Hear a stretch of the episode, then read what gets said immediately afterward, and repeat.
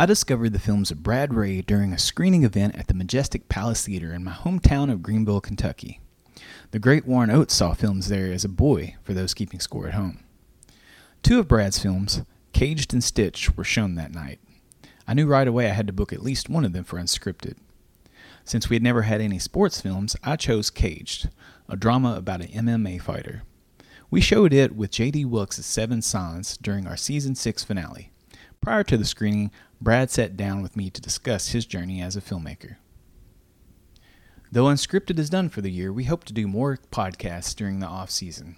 There will also be other film events during the summer to promote. Be sure to stay tuned to this feed for more information on that. Now, on with the show.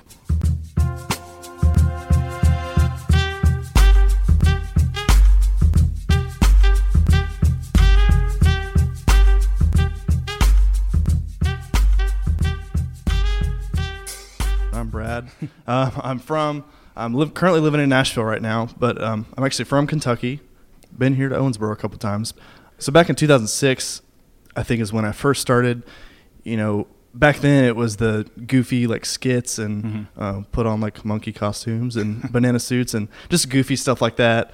Um, it transitioned into like more short film structured style stuff, but Right. a couple skits in there. We tried pranks, but it didn't work out with you know cops, and we just didn't know how things worked back then. So Right. so that didn't work. But um, then it slowly moved into from the short films. It moved into uh, 2009 it- and 10. It started like actual client work. Mhm. Um, so that then it became a little bit more professional. So Right. all like the the goofy skit stuff kind of stopped, and it became more serious. And that's when, especially when college started, and actually started learning more about everything, is when it's I really started to get serious about everything. Did you study like broadcast or production? Or yeah, I was like actually in the broadcasting program at uh, Western Kentucky University. Okay, cool.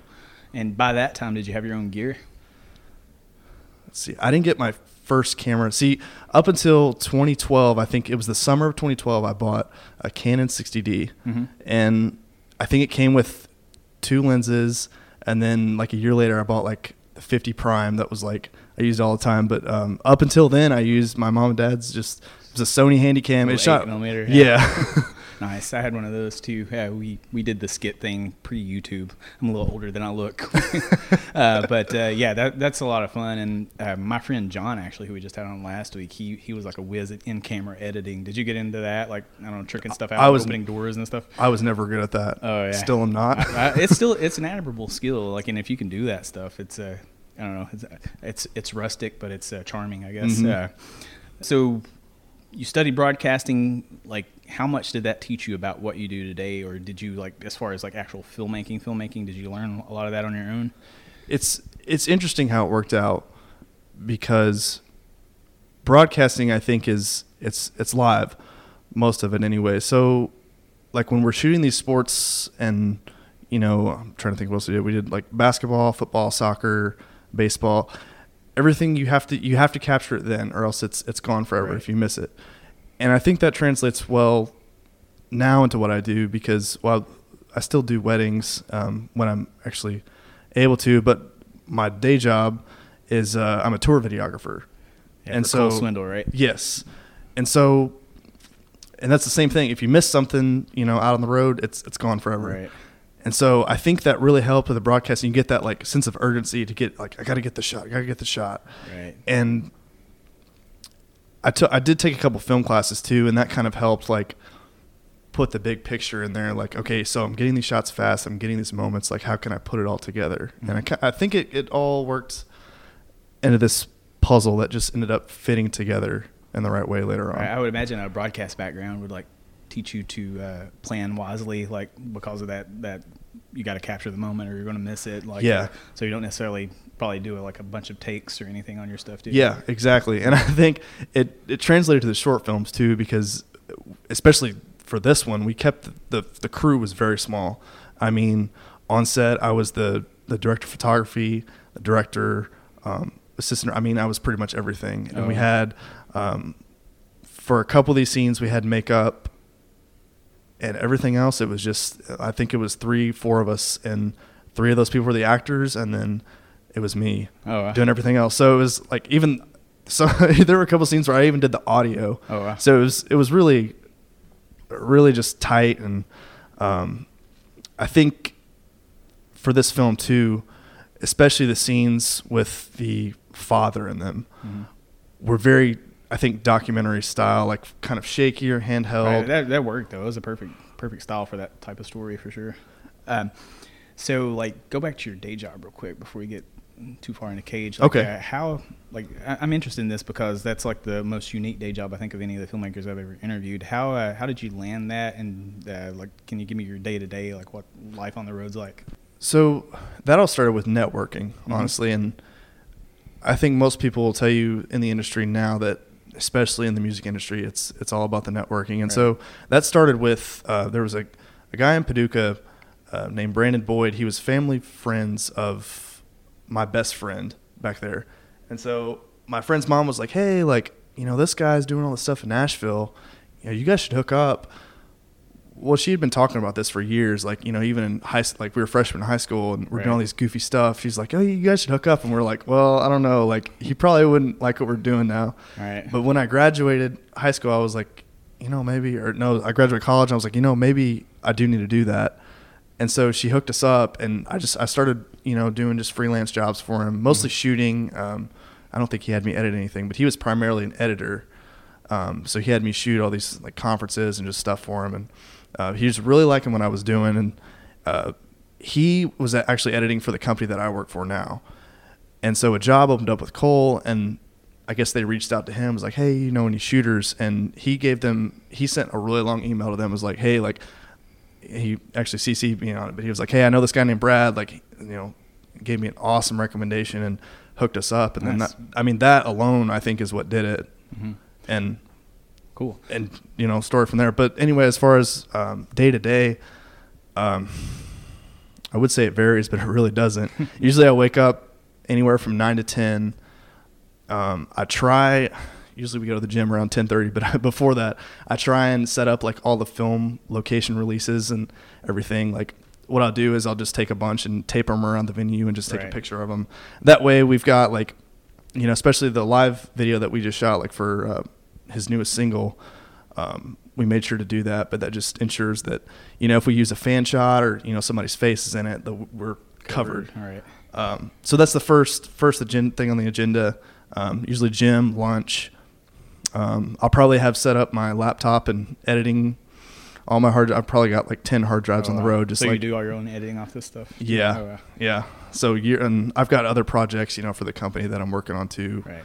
Um, but yeah, there's piles and piles piles of hard drives that I've got set Mhm. up and with the laptop and everything. So it kind of depends on what the day is too. Like some days there's you know a lot more going on. Maybe like you know bigger events. Like we we were just at a rodeo and there's a lot of stuff happening that Oh, day. yeah. So I was shooting a lot more than I was editing. Mhm. So it just kind of it, it really depends on how it is, and usually we're done the shows at like eight fifteen or eight thirty, um, and when when it's a show out with Dierks Dierks Bentley, Mhm. it's we have a forty five minute set. I think forty five to sixty minutes is usually about what it is. Um, so we're usually done by probably about nine fifteen every night. How much, uh, like, just per, per tour? What's the average amount of footage you usually come home with? between I shoot with a C100 and then a GH4. So between those two, there's maybe like eight to ten gigs of footage per Oh, day. Wow. So it just and again that really is dependent. Sometimes it's two to three gigs. I mean, there may not have been anything going on that day. Right. So you're just uh, editing on the fly and just uploading stuff like every every couple Yeah. couple days or something. Yeah, there's nothing really that needs to be edited like day to day. Sometimes there's like uh, we call them liners Mhm. that you know either video or audio that you know when you hear the artist go, "Hey, it's so and so," you know, with the station. Um, right. Station IDs. Yeah, yeah. So we do some of those, and so a lot of those, like if we if we shoot or record any of those, like day of, I'll send those out by the end of the night. Um, but other than that, there's really not any day to day editing for Cole. But um, most of the work is in the the weekly webisodes that just go up on YouTube. Yeah, I, was, I read something about that. I was looking at some of your background stuff. Um, that's cool. That's a that's an interesting day job for sure. I imagine you have a lot of a lot of good road stories. Yeah, Um, yeah. Awesome. Uh, when when does your short film stuff ha- like what what was your first short film and was that pre or post this job? I would say my first real short film was um, in 2014, and it was my capstone project in college, Mhm. um, which is like your final like. I guess you have to. Everybody has to take it. I guess in every major, um, they call it something different, but it's your basically your final project, and you can do whatever you want. Mhm. And so I chose to do a short film, and it was uh, it was like a sci-fi western um, called Stitch.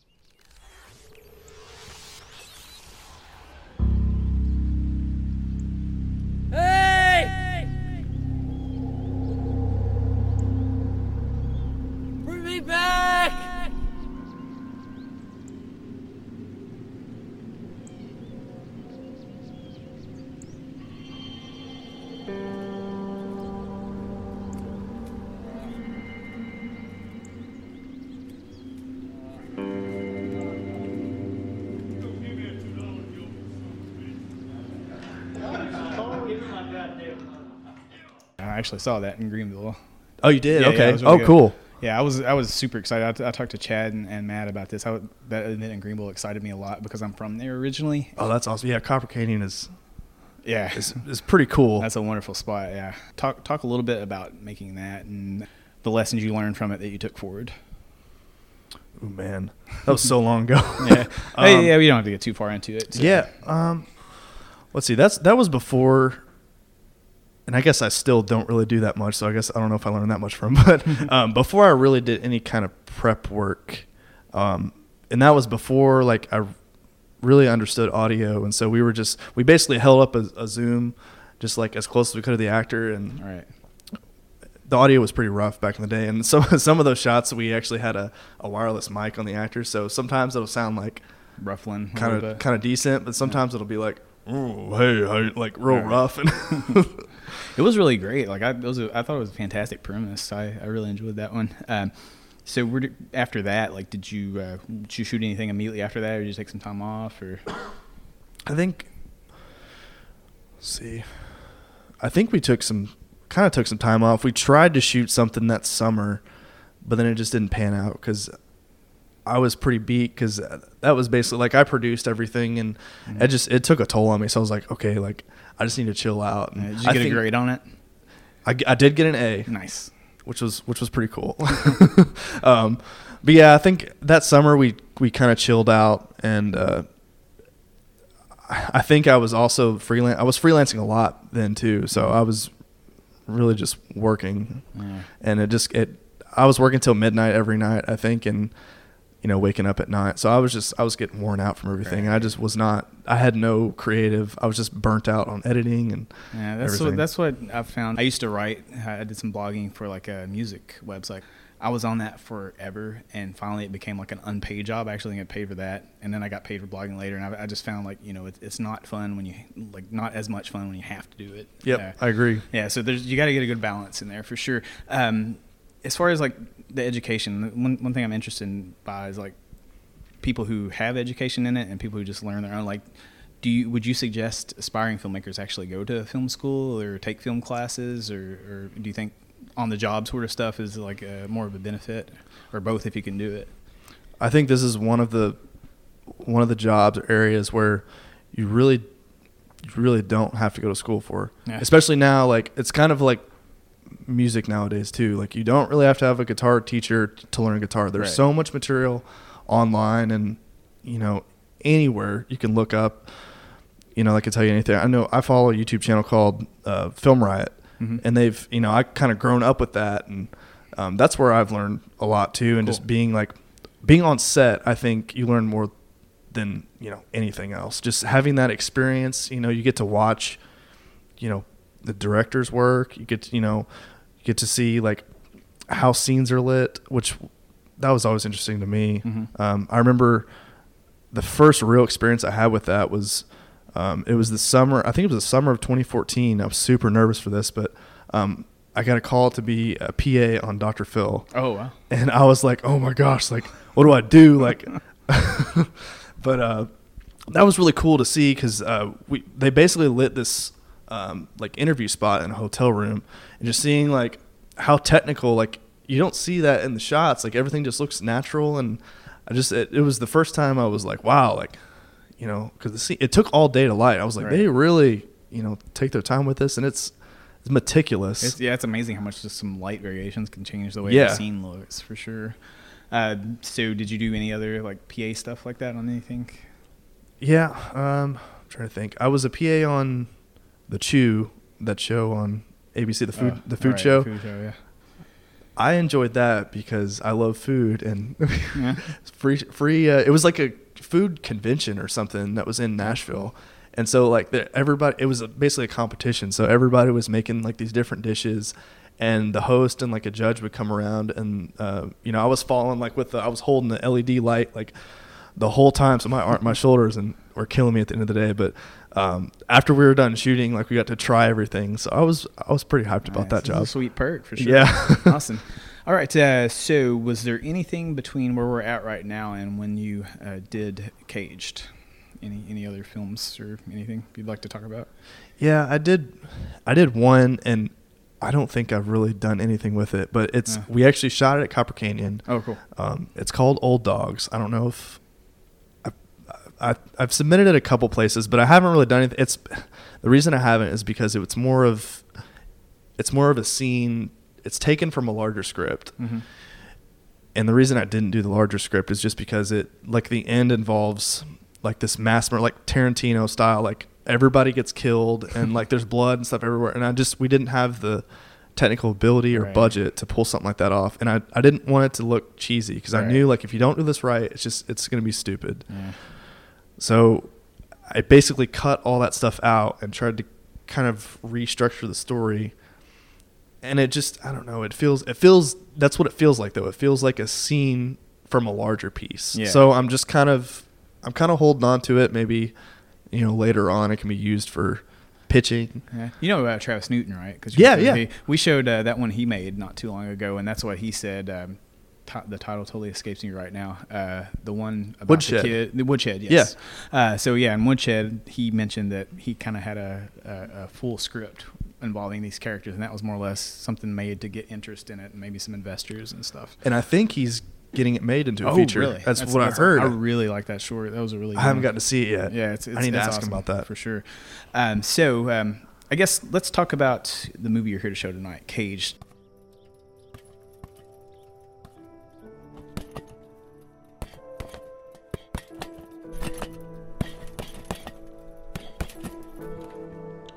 Dad, he is a nice person, and you don't want to be like him.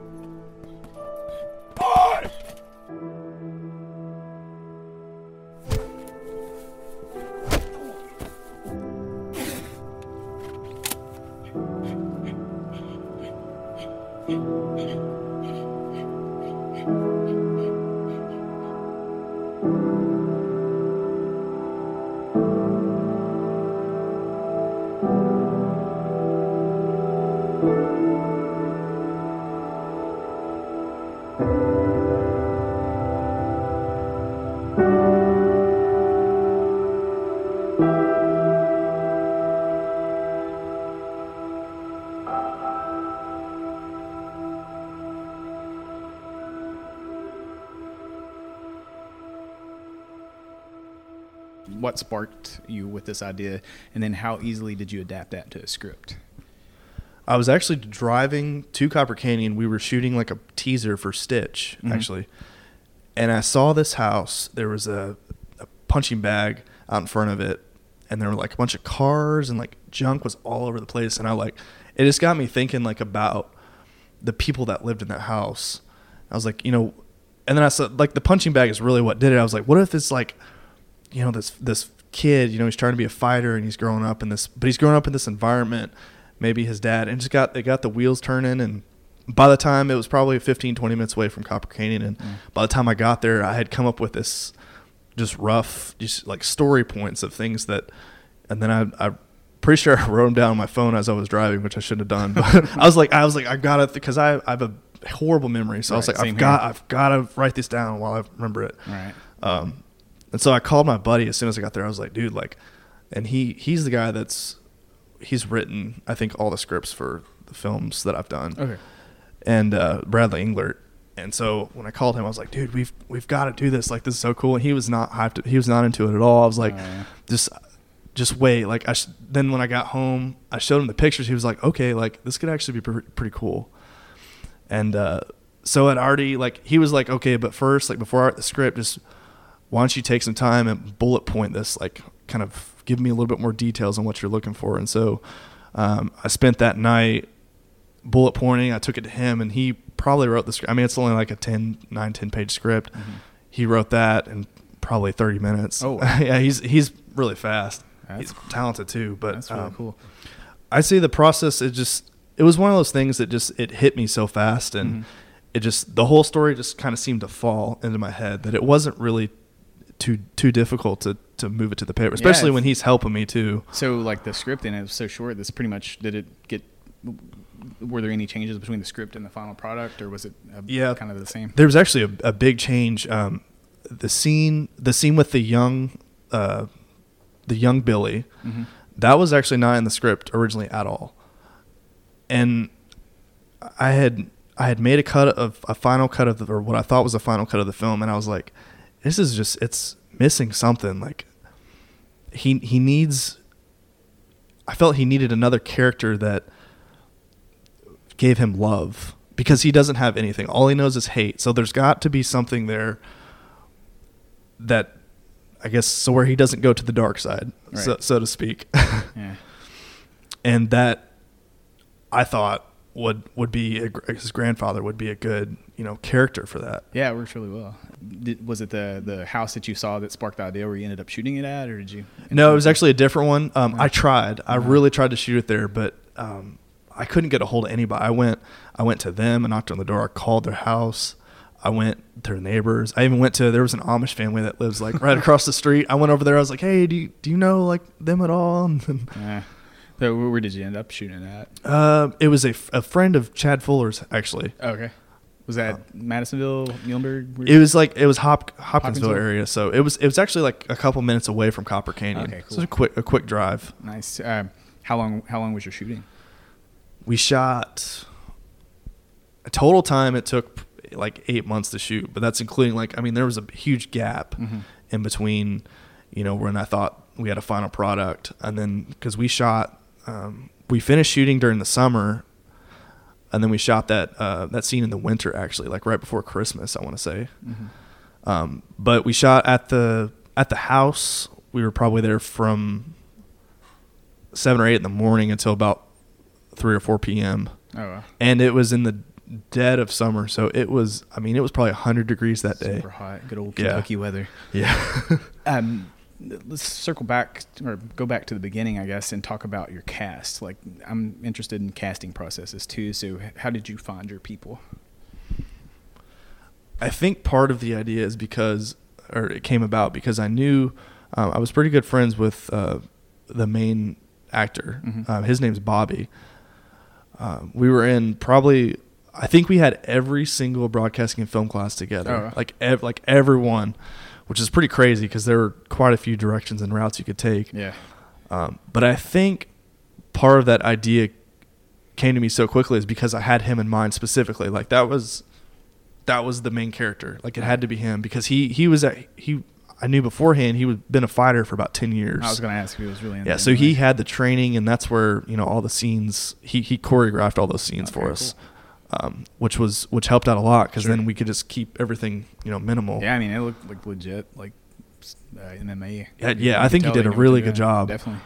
Um, so he was he I think was always in mind for that, and then it- you know it, it really took a while to for the father because that one it's such a it's such a brutal role Right. that I had to I had to be really careful about who who could who could pull it off and um, Chad I'd worked with him and and Stitch and just he didn't have a big role in Stitch, but he like I had worked with him enough after that, and just talking with him, I was like, man, I think he could pull this off. Yeah. And man, yeah, he did, and he's it's, it's crazy too because he's like the nicest guy in the world. I Like, know, it's that's complete the opposite. for sure. Yeah, yeah, Oh, that, that's awesome. Um, So did you like just have an open call, or did you go after people that you knew? Like, I mean, I know you said you had the one guy in mind. uh, Yeah, no, I just, I think I specifically like I pick people out because Yeah. I'm not, I was never really good at, you know, the, the casting audition stuff. Like Right. it just, it never really went well before. I think, Yeah. and so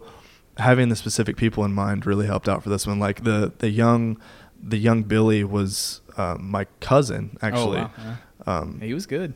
he was Yeah. he was very i was kind of worried about him but he ended up being awesome though he was uh but i i just look for for roles like that i look for outgoing people Mhm. because i think that translates well I think so. Yeah, yeah. It's timid people in front of a camera don't always Mhm. do too well. Um, so once you wrapped and you started editing, like how long uh, did that take you to finish, and what was that process like? The editing took a while just partly because it just it felt weird without the the flashback scene in it Mhm. Um, but I had never really done sound design for like because I did all the sound design and everything too. Mhm. Um, I'd never done sound design for like a f- like fights and stuff like that. Yeah, I tried to, but I've done sound design for plays, and it's it's tough to, to pick through like, Yeah. rounds and sound, of sound. and I think, but it it kind of worked out too again because I think Film Riot um, try or Triune Films, I guess their uh, their film company released a sound pack, Oh, which was around that time, and it was like a fighting sound effects pack, and then it was really good. nice. And so I got, I think I got the cheapest. It was like a hundred dollar pack, but Mhm. I mean, it had came with hundreds of sounds. It was perfect though. Yeah. Um, but I think that was the the biggest part of the process is finding, you know, the sound that sounded natural, but not. I didn't want to overdo it because Mhm. it's when you listen to the like. I, I watched a bunch of fight like real fights just to figure out kind of what they sound like, and it doesn't really. I mean, it just sounds like a smacking a, a turkey or something like yeah, it's it's uh, reading about foley. It's really interesting to just because sometimes they do so many wacky things to capture what appears to be like an accurate sound for sure. Yeah. Uh, we had an event here in Owensboro several years ago. It's the International Mystery Writers Festival, and as part of that, they did plays in the style of old timey radio. So they actually had people in front of mics reading from a script page, then a live foley artist on the side of the stage, and it was crazy to watch her work. That's pretty cool. super neat. Yeah. How much footage did you have before you started editing? What, what all did you have to trim out? Oh man, we shot a ton, um, and I ended up cutting a couple, a couple scenes too because it just it it slowed it down. Yeah. Um, I remember there was a whole precursor to the first, I guess, quote fight that's in there um, where he like he leaves the gym and it's basically it's presented that he's being mugged and that was I think that was one of the biggest things where um, I sent it to a bunch of people for feedback and they most of them were like that just feels weird like why is he getting mugged like right outside the the MMA training place like it just why, why would someone do that it just doesn't feel so it's, it was a big decision because I like for some reason I fought for it I was like no no no like you know it just makes sense for the guy to mug him but I, it just ended up not working out but Yeah, the um, fight in the garage though. That, that's uh, I like that. I think it worked just because it's it's kind of out of nowhere. Like it's kind of this peaceful, like he, he's training and he's done, and then bam, like right, keeps right people's middle of a fight. attention. Yeah, yeah, I, I yeah. really like that. That was a nice touch. And yeah, I, I, I like the pacing a lot on this film. It's uh, it seems like it's exactly how long it needs to be. But I also think it could work as a feature. Did you ever think about taking this out into a, a full length? I did. Um, we actually actually talked about originally doing that, and then realizing how dumb that would be to start out with, just because of the time that we had to work with, and because really it needed to be shot over the summer because the main actor was he was going over to Europe. Um, it was before December because he wasn't even there for. I don't think he was there for that shoot. Um, but he was going to Europe pretty quick, so Oh, it had we had a pretty strict deadline for when it needed to be done. he fighting over there? Or did he move No, he just he he liked to travel. Oh, yeah. So I think he's actually still over there right Oh, now. He's in. Spain. Yeah. wow, that's cool. When was your premiere? That like, did you um, do like a big big premiere? Just show up for some friends? How how'd you put that together? yeah. Well, shoot, I forgot about this until you asked. I tried to screen it at a movie theater, Mhm. and it was uh, I think we did this in Hopkinsville. Yep, it was Hopkinsville. And uh, I didn't have a DVD. I wasn't. They didn't really tell me how to bring it, so I kind of I had it on a flash drive. Uh, And the person I talked to was like, "Yeah, just bring it on a flash drive, like you're good." Well, that did not work. uh, And so, I felt that sting a couple times doing unscripted for sure. yeah. And so if like three hours into it, like a bunch of people came to this like, and it was a big deal, and it ended up not working at all. Oh no, that. So we were supposed to reschedule, but it's just been it's been pretty crazy. So I don't know if the reschedule will ever happen. But so has it had an official premiere? Or do you count the Greenville one as your official premiere? that yeah, that would probably well, yeah, that would probably be the official premiere, I guess. Then Okay, cool. So it ha- hasn't shown that many times then. no, Yeah. Is it up on YouTube or anywhere? I like. I like to. it's on Vimeo, but it's private. Oh, okay, cool. Usually, whenever I end these, I like to have you guys give pieces of advice for like filmmakers who might live in a small town somewhere where they think, "Oh, I'd love to do this, but I don't think I'll have a chance." Like, what would you tell them to do? Just a couple pieces of advice. I think some of the coolest stories. I was just honestly telling my girlfriend this as we uh, were driving up here in the car. I think some of the coolest stories are from small towns, Mhm. and so just diving into it, grab a camera, you know, bring your friends and just shoot stuff. I think that's the best way to learn. That's the best way. Watch movies. That's helped. That's helped a lot too. Um, but just getting into it, um, and just making stuff. Yeah, and that's. Uh, I think a lot of people see the the tech aspect, the gear aspect, as a barrier to entry. But you don't need a good camera to make a, a great film. You need a good story. That's, Yep. That's that's uh, came up time and time again on these. Yep. And then, yeah, it's just like you know.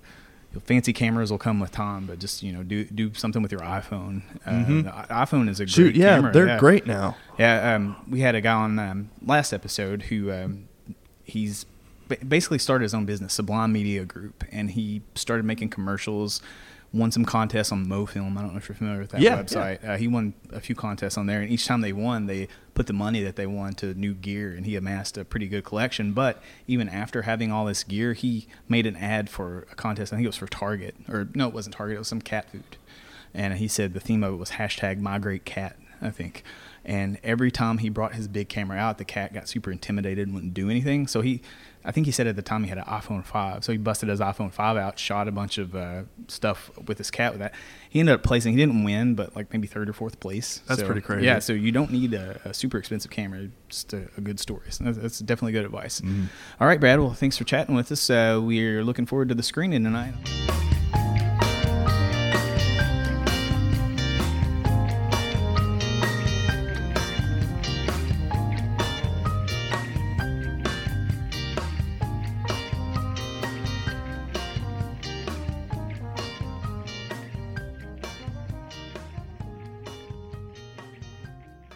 This was a production of the Davis County Public Library.